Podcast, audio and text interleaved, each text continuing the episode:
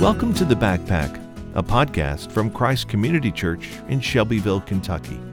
On The Backpack, we want to prepare you for the journey outside where following Jesus meets real life.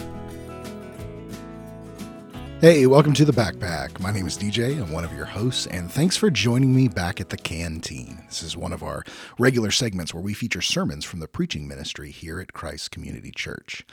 This past week, we wrapped up our mini series called Plain and Simple, examining Jesus' Sermon on the Plain from Luke chapter 6. As we come to the end of this mini series, we are looking at the idea of foundations and the foundation that we build upon in our spiritual lives. Are we building good things on a foundation that maybe isn't Jesus Christ? And what are the implications and consequences for us as we move forward trying to follow him? Uh, so let's listen in to Pastor Blake as he opens up Luke chapter 6 and challenges us to dig deep in this week's message. As they make their way back to their seats, I want to encourage you to open God's Word to Luke chapter 6. Luke chapter 6. If you've got a physical Bible, I encourage you to bring it and use it. If you don't, you can look it up on your phone. We will have some text on the screen today as well. Hey, if you're new with us this morning, I want to welcome you and, uh, and let you know that we're glad you're here. Um, also, want to let you know that after the gathering, uh, we've got a small gift for you out on the Connect desk in the lobby, and uh, we would love to, to give that to you, let you know that we're glad you're here, learn your name, learn a little bit of your story as we, uh, as we continue on this mission together here as, as the church. Um, Luke 6, Luke 6. We're going to read from verses 46 to 49. So, a short passage this morning. The end, the end of a sermon. Not my sermon, but the sermon of Jesus Christ. And he's speaking to uh, his disciples and a crowd of people. And as he concludes, this is what he has to say Why do you call me Lord, Lord, and don't do the things I say? I will show you what someone is like who comes to me, hears my word, and acts on them. He is like a man building a house who dug deep and laid the foundation on the rock. When the flood came, the river crashed against that house and couldn't shake it because it was well built. But the one who hears and does not act is like a man who built a house on the ground without a foundation. The river crashed against it and immediately it collapsed. And the destruction of that house was great. Let's pray together. Lord, we thank you for your word. We thank you for being the living word, Jesus, for coming to be amongst us. And so today we pray that your spirit would proclaim that word to us, that it would help us to understand and to know that you are God and we are not. Help us to trust you more. We pray in Jesus' name. Amen. Well, all of us want a hero to follow, don't we? Every one of us does. And this weekend, many of us will, will get to celebrate or remember a lady who is a hero for us. The lawyers uh, got the opportunity to celebrate my mom last night. Uh, we were together in, in Indiana. And uh, one special thing that we got to celebrate was her official defeat of cancer. Yeah, we're excited for it. A couple weeks ago, after having fought against two rounds of breast cancer, she's, she's lived in remission for several years, but a couple weeks ago, my mom's uh, doctor declared her not just in remission, but cured. And uh, we are so grateful for that because mom defeated her enemy. Mom defeated her enemy. Um, but mom hasn't always been perfect. I'm going to tell this story, and I'm going to get ribbed for it later, okay? So when I was little, we lived in Minnesota for a time, and Caitlin is going to laugh at this point. But yeah, I, we lived in Minnesota, and, and, maybe I've told this story. I can't remember. It's a famous one in our family. Uh, I was uh, about one, two, and uh, my parents worked on a hog farm in, in Minnesota. They were hog farmers. And um, while we were there in Minnesota, they have some pretty tough winters, as you might know. And I had been left in the house, sleeping, taking a nap, while mom and dad went to the barn to work on some things with the pigs. I woke up.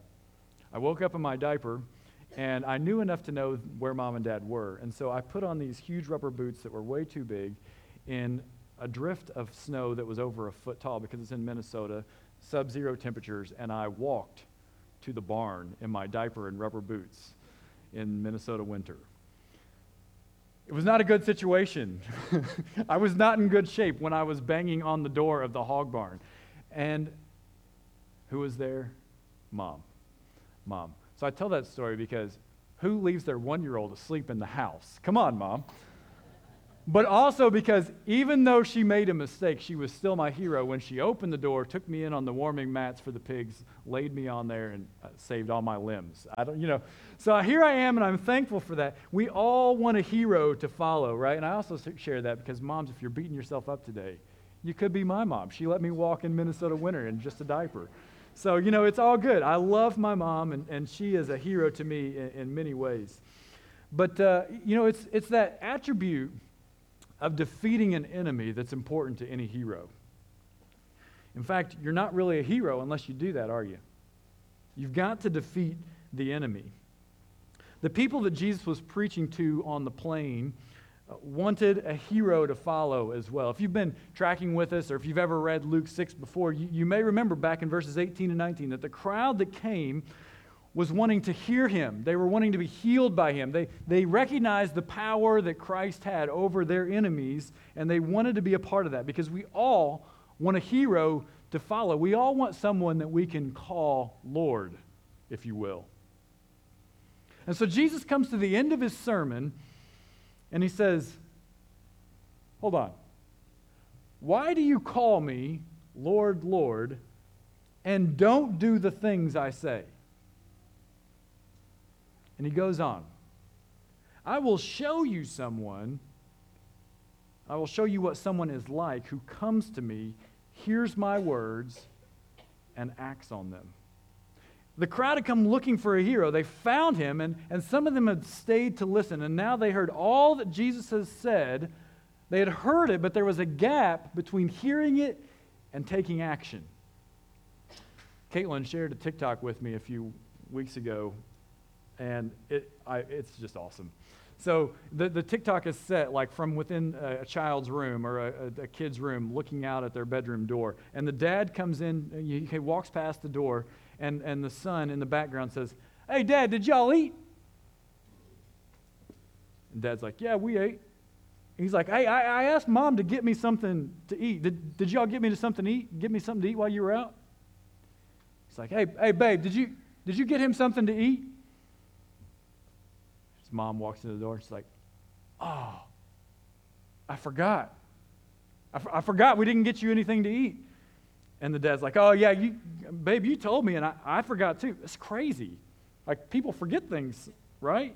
I mean, son, you definitely understand, right? Like, like when we asked you to clean your room yesterday and you forgot.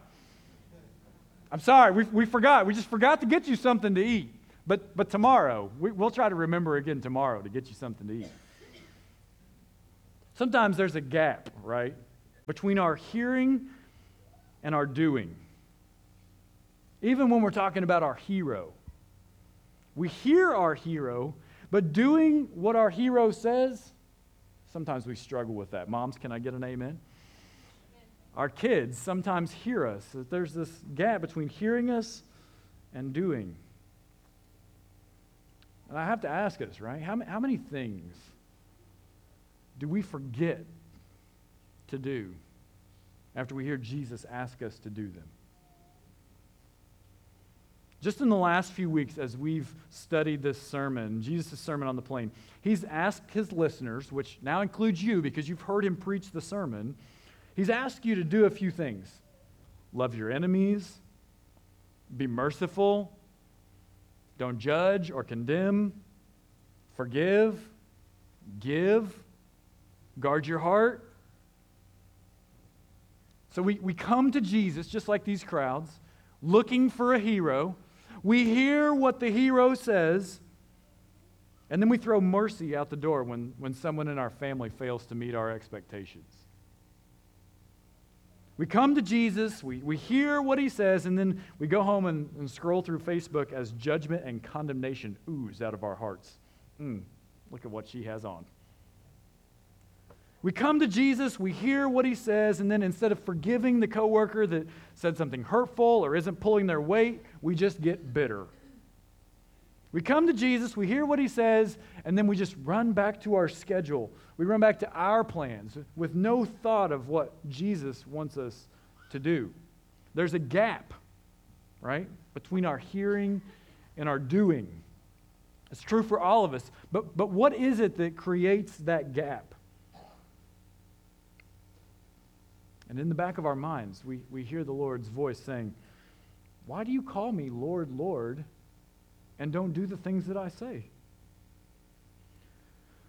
You see, that gap between hearing and doing is trust. It's trust. When we aren't living like Jesus, when we're not doing what he says, it's because we don't really trust him enough to do what he says. I don't really trust that God will bring justice. So I struggle to love my enemies because I feel like vengeance is mine. I mean, it sounds good that, that, that God will bring justice. I heard it, I just don't trust it. I don't trust that God can or will forgive me.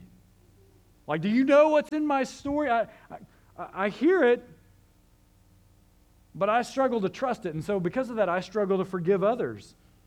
I trust that God will provide everything that I need, right? Or I, I, I don't trust that. So I struggle to give of my time and my talent and my treasures. Because I'm just not sure if I really trust that what God says about himself is, is true. And so you don't do any of those things. You hear them, they all sound really good, they're very tweetable, but to do them is a completely different thing. And before long, you find yourself doing things to get for yourself the things that God has already made a plan to give to you. But all of a sudden, it's on your shoulders. Because I don't trust that God has a plan for my life, that, that He knew me before He created, like before I was created, He, he knew me. He knew me in my, He knit me together in my mother's womb. Like, you know what? I, I'm not sure that I trust that. I like my life plan better. And that plan, it requires me to make more money, to be successful, to create opportunities for my kids. And before long, life is consumed by building your financial house to, to support that. And, and it becomes filled with the stress of making those things happen. And right here, Jesus says, when the flood comes, so too does the destruction of what you've built. Years of trying to make your plan in life work out crumble before your eyes. Why do you call me Lord, Lord, and don't do the things that I say? If you're looking for a hero, if you're looking for someone to save you and defeat your enemy, why do you not do the things that I say? You've got my attention, Lord. And so he goes on and he, he gives this illustration, this, this word picture that some of you learned in Sunday school with the song, right? He says, I will show you what someone is like who comes to me, who hears my words and acts on them. He's like a man building a house who, who dug deep and laid the foundation on the rock. When the flood came, the river crashed against that house and couldn't shake it because it was well built. But the one who hears and does not act is like a man who built a house on the ground without a foundation. The river crashed against it and immediately it collapsed, and the destruction of that house was great. Now, we hear this word picture, this picture, this illustration, and we all quickly begin comparing the two builders that, that Jesus describes. And we immediately begin assessing which we are by, by comparing the results of our building. Like when I look at my life, where is my building, right? And, and there's, there's some good in that. But, but before we get there, I, I want us to think about one particular phrase that Jesus uses when the flood came. When the flood came. You see, when Jesus speaks about this flood, it, it suggests that he has a, a specific flood in mind. And that should get our brains thinking a little bit. When Jesus uses this illustration, what flood is, is he thinking of? What flood does he have in mind? Well, most of us probably run immediately to the flood in Genesis 6. Noah, big big, big boat. Genesis 6, 17 and 18, God says to Noah, Understand that I am bringing a flood, floodwaters on the earth to destroy every creature under heaven with the breath of life in it. Everything on earth will perish, but I will establish my covenant with you. And you will enter the ark with your sons, your wife, and your sons' wives. Now, God, God sent a flood that destroyed creation because of sin. Because of sin. You know this story. This story sets a precedent that, that floods are a sign of God's judgment. But, but this flood was, was in the past. It couldn't be the flood that Jesus is thinking of. And, and it gets even trickier because after this flood, God made a promise. Genesis 9 11. God says, I establish my covenant with you, my promise with you, that never again will every creature be wiped out by floodwaters. There will never again be a flood to destroy the earth. And so we have to ask again, well, like, what flood does Jesus have in mind? What is he talking about?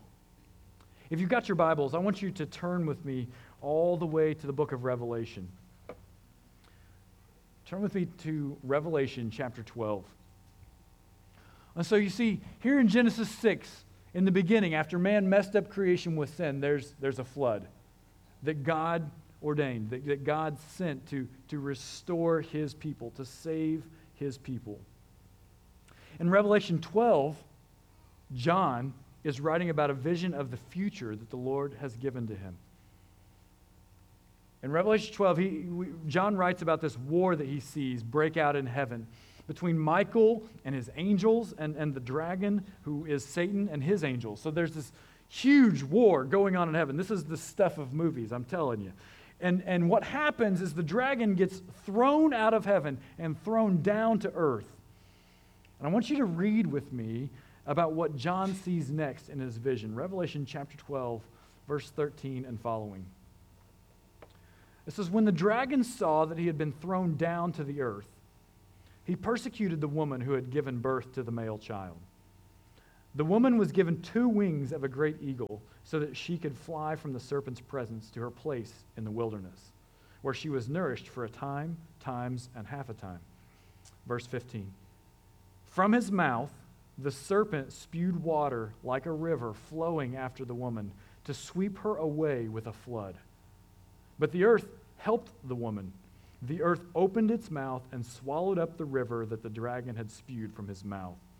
So the dragon was furious with the woman and went off to wage war against the rest of her offspring, those who keep the commands of God and hold firmly to the testimony about Jesus. Verse 18 The dragon stood on the sand of the sea. Now, there is more interpretation here than we have time for today. Let's get coffee sometime. But for now, I want us to notice just a couple of things. Satan will imitate God's flood. You see, he wants the same kind of power. The enemy wants the same kind of power that God demonstrated way back in Genesis 6. But isn't it good news that he imitates the flood unsuccessfully? That when he, in his anger and his wrath and his bitterness, comes and tries to flood the earth and take the life of all those who trust in Jesus, the earth simply swallows it up. Sci fi ain't got nothing on the Bible. I want to see that. And so I have to ask could it be that this is the flood that Jesus has in view? That when the flood came, when this flood comes, those who have built their lives on Christ will be saved from it. He's warning these listening disciples by way of illustration that, that when the flood comes, those who will be saved are those who do what Jesus says, who hear him, who come to him, and then follow him in obedience. Those who keep his commands and hold firmly to the testimony of who Jesus is, writes John. That's number one. But the second thing I want us to notice is this before Satan begins his attack on God's children, Satan is standing on the sand. Luke, in his version, says that the house, uh, apart from Christ, is built on a ground without a foundation. Matthew, when he tells of this illustration, actually says the, the foolish man builds on the sand. And, and that's probably how you learn the song, too, right? But, but either way, the point is clear. When you build on the sand, Satan is standing nearby, waiting to flood your life and destroy it. And so, the good news of the gospel today is that Jesus saves his people from the enemy's flood. You see, whether you survive the flood always depends on whether or not you have faith in Jesus. That is the only thing that matters. I want to read one more verse about what eventually happens to that dragon who was standing down, uh, standing on the sand. Revelation 20, verse 10 uh, says this Just as Satan is making his final advance, as he's coming to destroy anything and anyone that's left, fire rains down from heaven. And scripture says this The devil who deceived them was thrown into the lake of fire and sulfur, where the beast and the false prophet are, and they will be tormented day and night forever and ever. Any good hero defeats the enemy, and we're all looking for a hero to follow. Build your foundation, build your life on Jesus Christ, because in the end, he wins. Jesus, our hero, defeats the enemy. He saves you from the enemy's flood. So build your life on that foundation. Right, Blake, I hear you. Simple message. Build your life on Christ. But there's that gap that you were talking about between hearing and doing. How do I bridge that gap? How do I trust God more? To bridge the gap between hearing and doing, you have to dig deeper as Jesus finishes his sermon, we have to remember the scene of the sermon one more time. Jesus had been up on the mountain, right? He'd been up on the mountain praying, and, and after which he appoints the 12 apostles. And then he comes down the mountain, and there's a large number of his, of his disciples and, and a crowd of people from everywhere. They come and they've traveled, and they're wanting Jesus to, to, heal, him, to heal them. And, and, and then he heals them, and then he starts preaching. At some point, he says, I'm preaching to whoever will listen. And now we've come to the end where this invitation, where there's this invitation. Jesus says, Listen, you've, you've heard me, and you have a choice as to, to whether or not you're going to follow me. Why do you call me Lord, Lord, and, and not do what I say? And so, what is the invitation? What is Jesus asking them to do? He's asking those who have heard to, to leave everything behind and come with him and follow him. He's saying to them, Your whole life has to be built on following me. Now, I want you to imagine being the disciples that day. They've watched as Jesus has healed these people, his power has come out of him. And some of the people from the crowd who had been healed are just excited to get back home and tell all their friends about what's happened. So they're leaving. They're going back to, to friends and family. They're full of joy because they're healed. And, and, and these disciples are literally watching people go home, and they're having to make the choice do I want to go home and enjoy all the things about home? Or do I want to be with Jesus? Do I want to give everything to Him? It's clear. He's invited you to, to leave all that behind and to follow Him, to have this new life in Him. All you have to do is do it, to trust that He will provide, to trust that, that He is the one who will sustain you and direct your life, that He has a better plan for your life than you do. Would you go? Would you trust everything to Him in that moment? Like, how, how would even, like, I don't know, if, if Jesus walked in here today and said, listen, I know this is going to sound crazy, but, but if you will come with me, leave everything behind, whatever your plans are for the rest of the day, the week, like, leave everything behind and come with me, would you go? How do you do that? Like, that doesn't even make sense in our world. And Jesus gives us the answer. Look back at the first man building his house. Jesus says in verse 48 This man is building a house. When he built it, he dug deep and laid the foundation on the rock. The Greek word to dig deep gives this image of excavating, like going in and like clearing the ground. And so you dig and you clear out whatever exists between what you're doing now and what Jesus has told you to do. Sometimes that's like simple fill dirt, and you're just shoveling and you're throwing it out like nobody's business. Sometimes it's some big boulders, and like it's really hard to figure out how to get those things out of your life. All of it is hard work. But the idea here, right, when you dig deep, is that you stop at nothing and you spare no expense to have everything in your life built on Christ. The words of this book, the life of Jesus Christ, is worth building your life on. I love the way Isaiah speaks about this in Isaiah 51 1. He says, Listen to me, you who pursue righteousness, you who seek the Lord. Look to the rock from which you were cut, and to the quarry from which you were dug. If today you believe that Jesus is the Son of God, and if you believe that, that this, this scripture is God's word, and if you believe that God's word tells the true story of Jesus, then there is no other quarry to dig in. There is nothing else that you can do in this life to, to add to it or take away from it. It is the, the quarry to dig in if you want to dig deep and have a life that will stand firm on the day of the flood. And so I want to encourage you, I want to invite the Holy Spirit in this time and in this place to answer this question for each of us What in my life is not built on Christ? We may not always like the answer. What in my life is not built on Christ?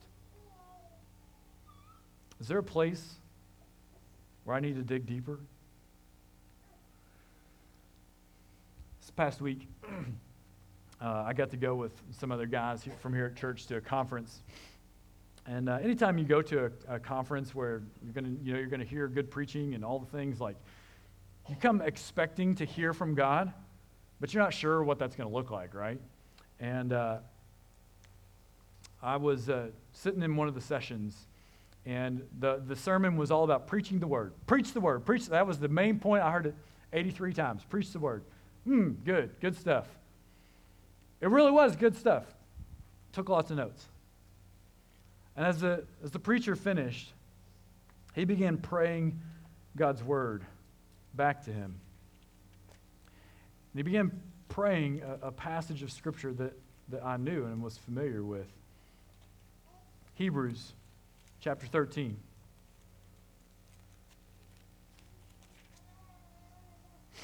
Verse 20 and 21. This isn't on the screen, you just have to listen. The prayer is this Now may the God of peace, who brought up from the dead our Lord Jesus, the great shepherd of the sheep, through the blood of the everlasting covenant, equip you with everything good to do his will, working in us what is pleasing to his sight through Jesus Christ, to whom be glory forever and ever. Amen. You're like, well, that sounds like a pretty normal prayer, Blake. See, here's the thing. In the very first meeting that I ever had with Lee Webb about being a part of the family of believers here at Christ Community, he shared with me that verse. He said, We're, we're looking to hire someone, and, and this is the, the verse of Scripture that we're praying as we look to hire someone. And so when I heard that prayed again this last week, the Holy Spirit just punched me in the gut.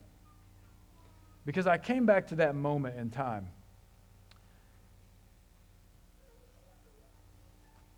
And the Spirit said this. He impressed this on me. You thought you were the answer to that prayer, didn't you?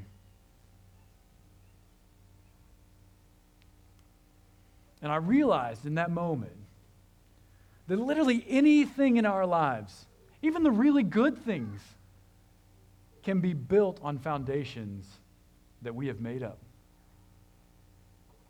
And I was so deeply convicted. And I need to tell you that I am sorry. Because for the last 10 years, the foundation of ministry has been, man, you are, you are an answer to that prayer.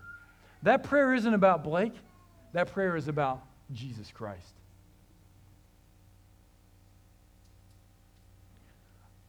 And so now I want to ask the Spirit to answer the question for you What in your life is not built on the foundation of Christ.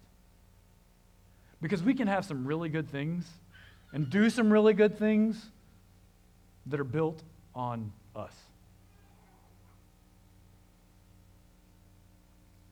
Is there a place, Lord, where I need to dig deeper? Is my marriage built on Christ? When I peel back all the date nights and common interests and physical attractions, is the foundation of, of you and your spouse being together built on Christ? Have I trusted Christ to build my marriage? Is your marriage built on the truth of Genesis 2, where God designed not only males and females to complement one another, but also gifted them with marriage, where a man would leave his father and mother and be united to his wife? Is it built on the truth that husbands are to love their wives as Christ loved the church, and wives are to respect their husbands? Is my marriage built on Christ? Are you doing your part to, to dig up anything that is keeping your, your marriage from growing and being built on that foundation? Is my family built on Christ? When someone asks your kids what it's like to be a part of their family, would their answer reflect the fact that the way your family makes decisions and, and spends time and money is built on Christ leading your family? Does your family even recognize that it's Christ who leads them? Do you talk about him or do you talk to him even? Have I trusted Christ to lead my family, to build my family? Is your family built on, God's words in Deuteronomy 6 that teaches us to repeat God's word to our children? Talk about them in the house and on the road and at bedtime and during the day and, and any chance that you get. And if not, how can I dig deeper to make sure that I'm building my family on Christ? Is my work built on Christ? Or am I logging in and showing up just to collect a paycheck? If I'm the boss or the, or the owner at work, am I working to advance his kingdom or my own? Do I trust that Christ has placed me in that job for this season, that, that He might have me there for a reason beyond financial gain and personal happiness? Or is that what work is about for me? Is my work built on the truth that whatever I do, I should do it as though I'm working for the Lord and not for men? And if not, how, how can I dig past my doubts to make sure that I'm building my work life on Christ? Build your life on Christ. Dig deep. Dig deep. You dig deep by continuing to ask, where is my life not built on Christ? Where is my life built on ideas that I've come up with or ideas that the world say is good? Dig deep because the flood is coming. Listen to me, says Isaiah. You who pursue righteousness you who seek the Lord, look to the rock from which you were cut, and to the quarry from which you were dug. Okay, Blake, a little challenged, but I'm going to be honest with you. I'm tired of digging. I'm content. I like my life.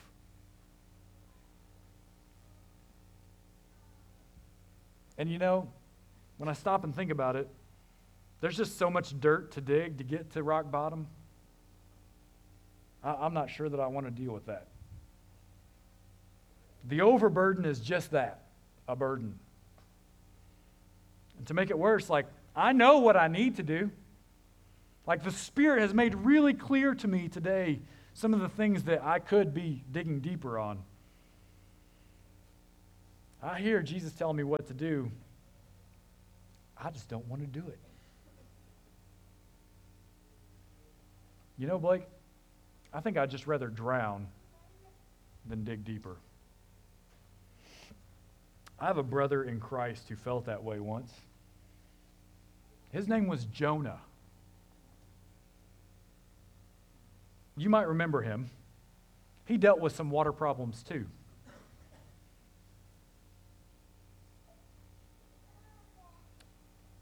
God had told him to get up and go to Nineveh.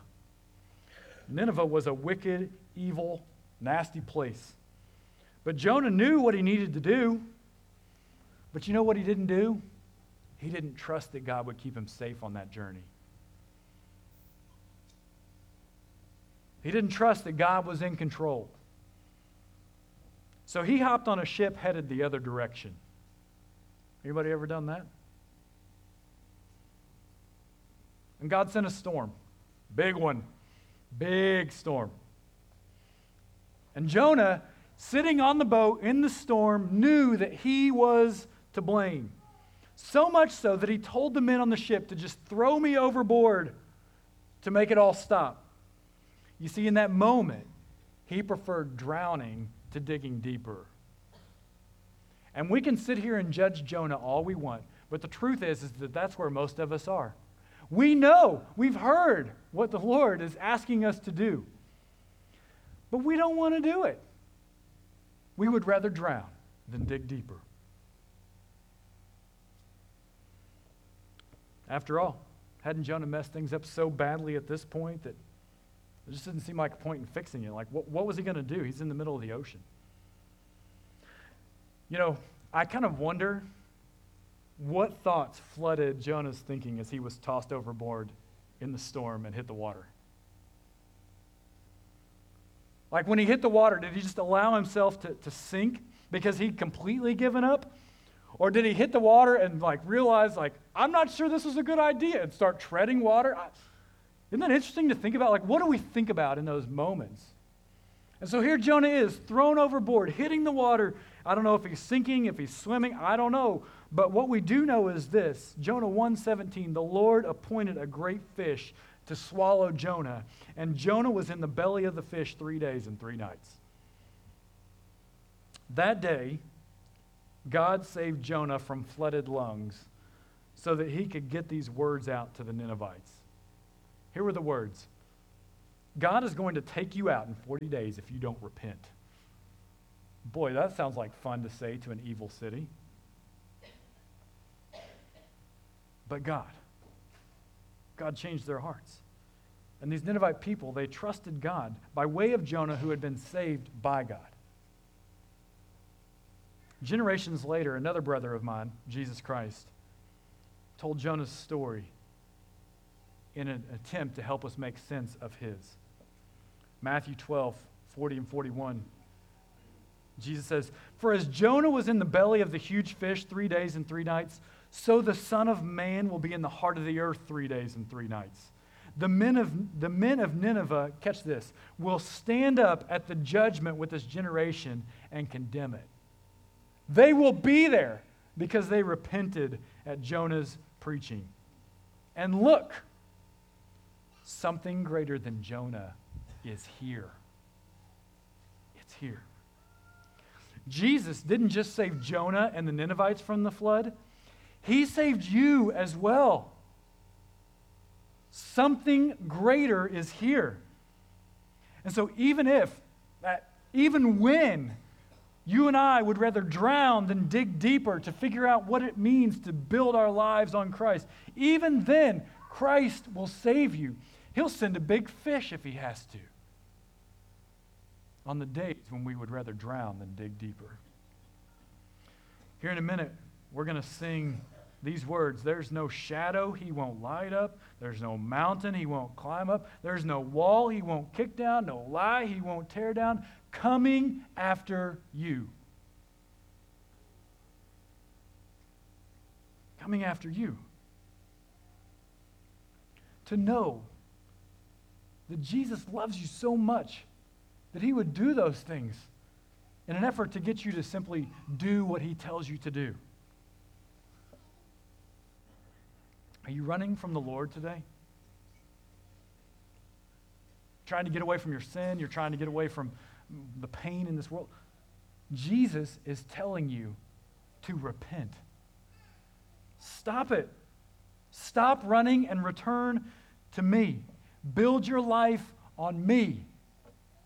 Do you trust Him? Do you trust Him? What's your next step today? For some of you, you're realizing today in this moment that you've never actually trusted Jesus with your life. You've just been building on your foundation. It feels like a good one until now. It's starting to feel a little sandy. If today you need to trust Jesus for the first time, I'll be down front when the band comes in just a moment and plays, and there'll be folks in the back here that would love to have a conversation with you about what it means to repent, to just say to the Lord, I'm done running, and I trust you to be my Savior. For some of you today, baptism might be your next step. Scripture says that baptism corresponds to God's flood, and it saves you like the ark saved Noah's family. Not because you wash off all your sin, but because it's a pledge of a good conscience towards God. It's a, it's a sign, a symbol, a pledge that says, I believe in Christ as my Savior. I trust Him as my Lord, and I want to do what He says. Baptism is a pledge that you will do whatever it takes to build your life on Christ alone. And if today you've been baptized after personally believing in Jesus, then we want to invite you to come and take communion. Communion is our weekly reminder and renewal of that pledge to Christ. It's that pledge that says, I want to build my life on you. So when you're telling me the things in my life that aren't built on you, I want to repent. I want to stop. I want to turn. And I want to dig that out and figure out how I build that part of my life on you, Lord. And as we come and as we take the bread and the juice, it reminds us of his body and his blood that we are building on. He is our strength. He is feeding us as we dig deep to build our lives on him. Because it is in him and through him that you are alive. Even on the days that you'd rather drown than dig deeper. Let's pray.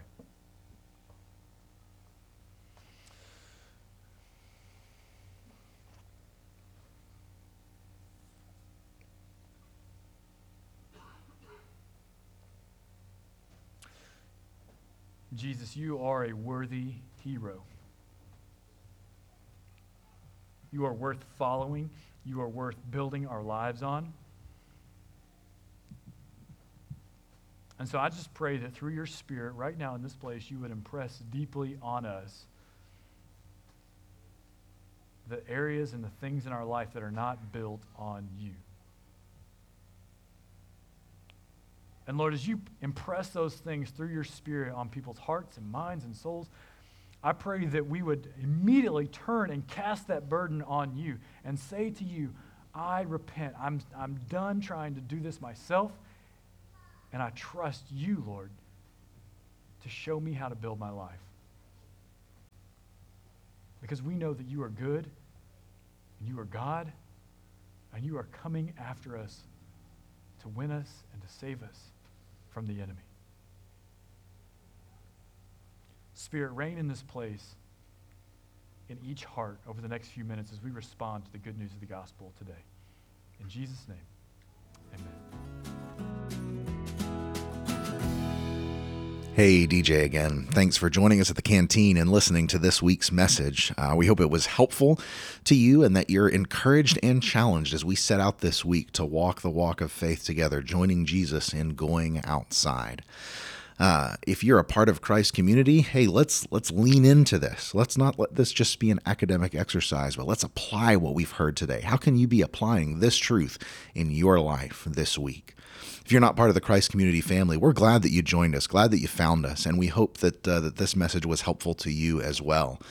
One encouragement we would give you if you're not part of a local church, uh, please don't use these resources as a substitute for that. It is a pale imitation of the real thing as we live in community with one another. So if you're in the Shelbyville area, we'd love to have you come out and join us. But wherever you are, find a local church, get plugged in, and experience Christian community as it was meant to be, and continue to use these resources to supplement that journey, but please don't replace it. Thanks for joining us this week. Grab your backpack, and I will see you on the trail.